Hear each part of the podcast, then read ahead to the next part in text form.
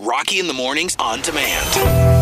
Hey, everybody, it's Rocki, and I am so excited to say that I have Tyler Bryant from Tyler Bryant and the Shakedown almost live in studio. We're doing the best we can while he's at home comfortably in Nashville. But we're gearing up for Friday, August 12th. Tyler Bryant and the Shakedown are going to be hitting the Grand Central Stage in the Reich Pavilion at the Illinois State Fair. Very excited about this in every way, shape, or form. Now, I've been a huge fan of Tyler Bryant and the Shakedown ever since day one of knowing who they were. The first time I heard On to the Next, it blew me away. So it is with great pleasure that I get to say, Tyler Bryant, what's up, man? What's up, Rocki? How are you, man? I'm good. I'm good. I, you know, I've been looking forward to the show. I've been looking forward to talking to you. So let's get to brass tacks. I want to know all of the things, Tyler. So starting from the beginning, how did you fall in love with music? For, for me, music started, man. It was like I saw a video of Elvis Presley when I was in first grade. Yes. I was obsessed with the guitar playing, which I didn't realize he wasn't doing. I saw him holding a guitar. I was obsessed with the performance aspect of it that he had everybody looking at him. I wanted, as a kid, I wanted ever, I wanted to be the center of attention. Yeah. You know, and uh, as I've gotten older, I've kind of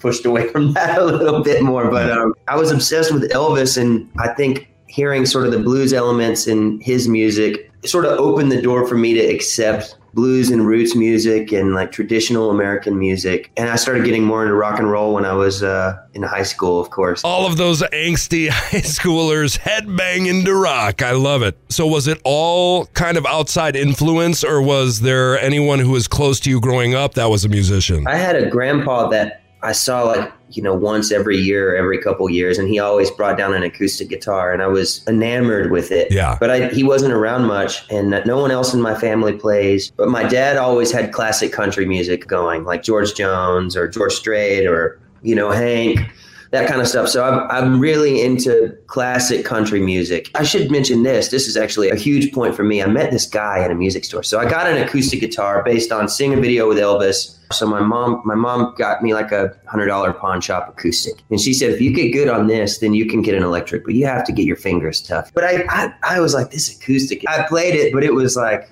you know, I mean, I was tying it up on a string in the backyard and shooting a BB gun at it. Like I didn't have a ton of respect for the acoustic guitar. I didn't respect it like I do now. So I put a I put a an electric guitar on layaway and started saving up my money and making payments on it every month. And uh, and I met this guy in this music store in Paris, Texas, named Roosevelt Twitty, and he said, "Do you like the blues?" Because I was just sitting there glued to him playing, and I said, "I don't know what that is." And he said, "Well, I'm playing it." No way. And I said, "I love it. I love it." And um, next time I went in there, he was there. Next time I went in there, he was there, and it was sort of like this sign that could not be ignored. And and I ended up becoming pretty much best friends with him.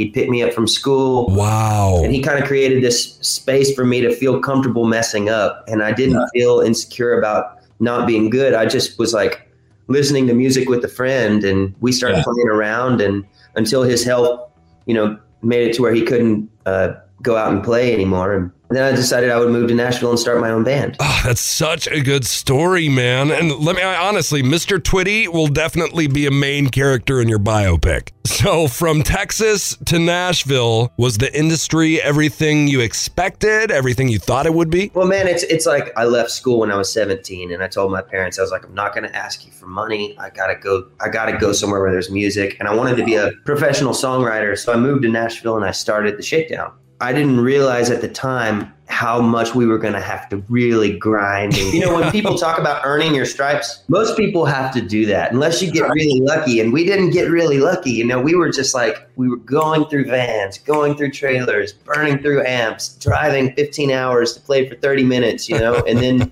then one day you get a cool opportunity like going on a world tour with ACDC and you go, cool man. I stayed at this table long enough and finally somebody served me up a plate. I'm i'm proud of of our trajectory you know even for the the bits that have been slow. Well, I'll tell you what, Tyler, I've talked to a lot of artists, and I can tell just from this convo alone, you're doing it for the right reasons. making music is a lot more than being successful monetarily or how high you get on the charts. It's like, man, this stuff could really change somebody's life for the better. Like I've watched it kill racism, Yeah. bring people together that I never thought would come together. And it's that's what's so cool when you get together at a show with a bunch of strangers. You're not worried about all the stuff that you're normally worried about. You're putting your hand in the air, listening to whatever song you love. That's something that I always try to remember about music and sharing it with people. So when you write, is that what you're thinking about?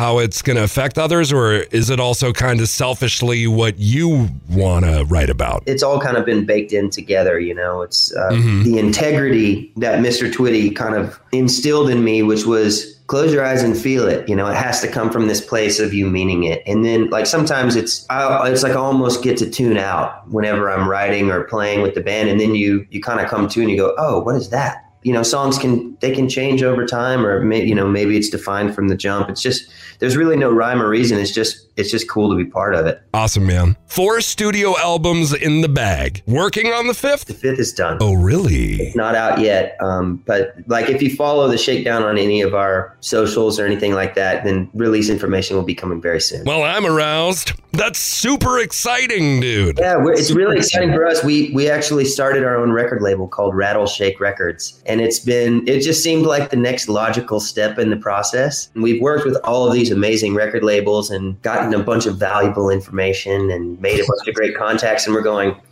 we could hire a bunch of these people ourselves. We built such a grassroots following with the Shakedown. They want to support us. This is the only way that they can actually be responsible for the music and support us. And it's just that the industry has moved in such a way that it's actually possible to do and you can go out and secure your own distribution. And that's what we've been in the process of doing over the last year is like putting it together. Uh, I could keep talking to you, Tyler, but I gotta wrap it up. We're running short on time.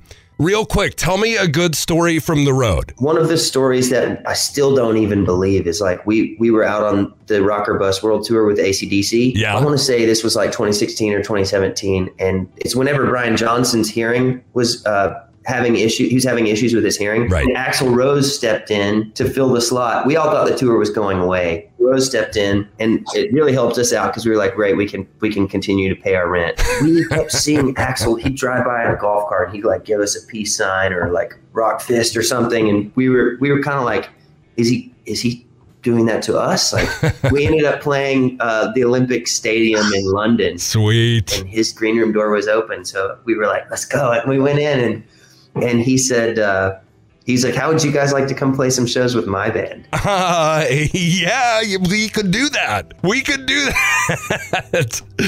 oh man, this is all great stuff. You gave me and us something to look forward to. Okay, again, you guys, Grand Central Stage in the Reich Pavilion this year at the Illinois State Fair. Tyler Bryant and the Shakedown are going to be bringing the house down Friday, August 12th. You cannot miss out. And I'll just say that August 12th is a big day for the Shakedown as well. Oh, you slide dog. Yes! Looking forward to it, man. Very, very excited. All right, we'll see you there.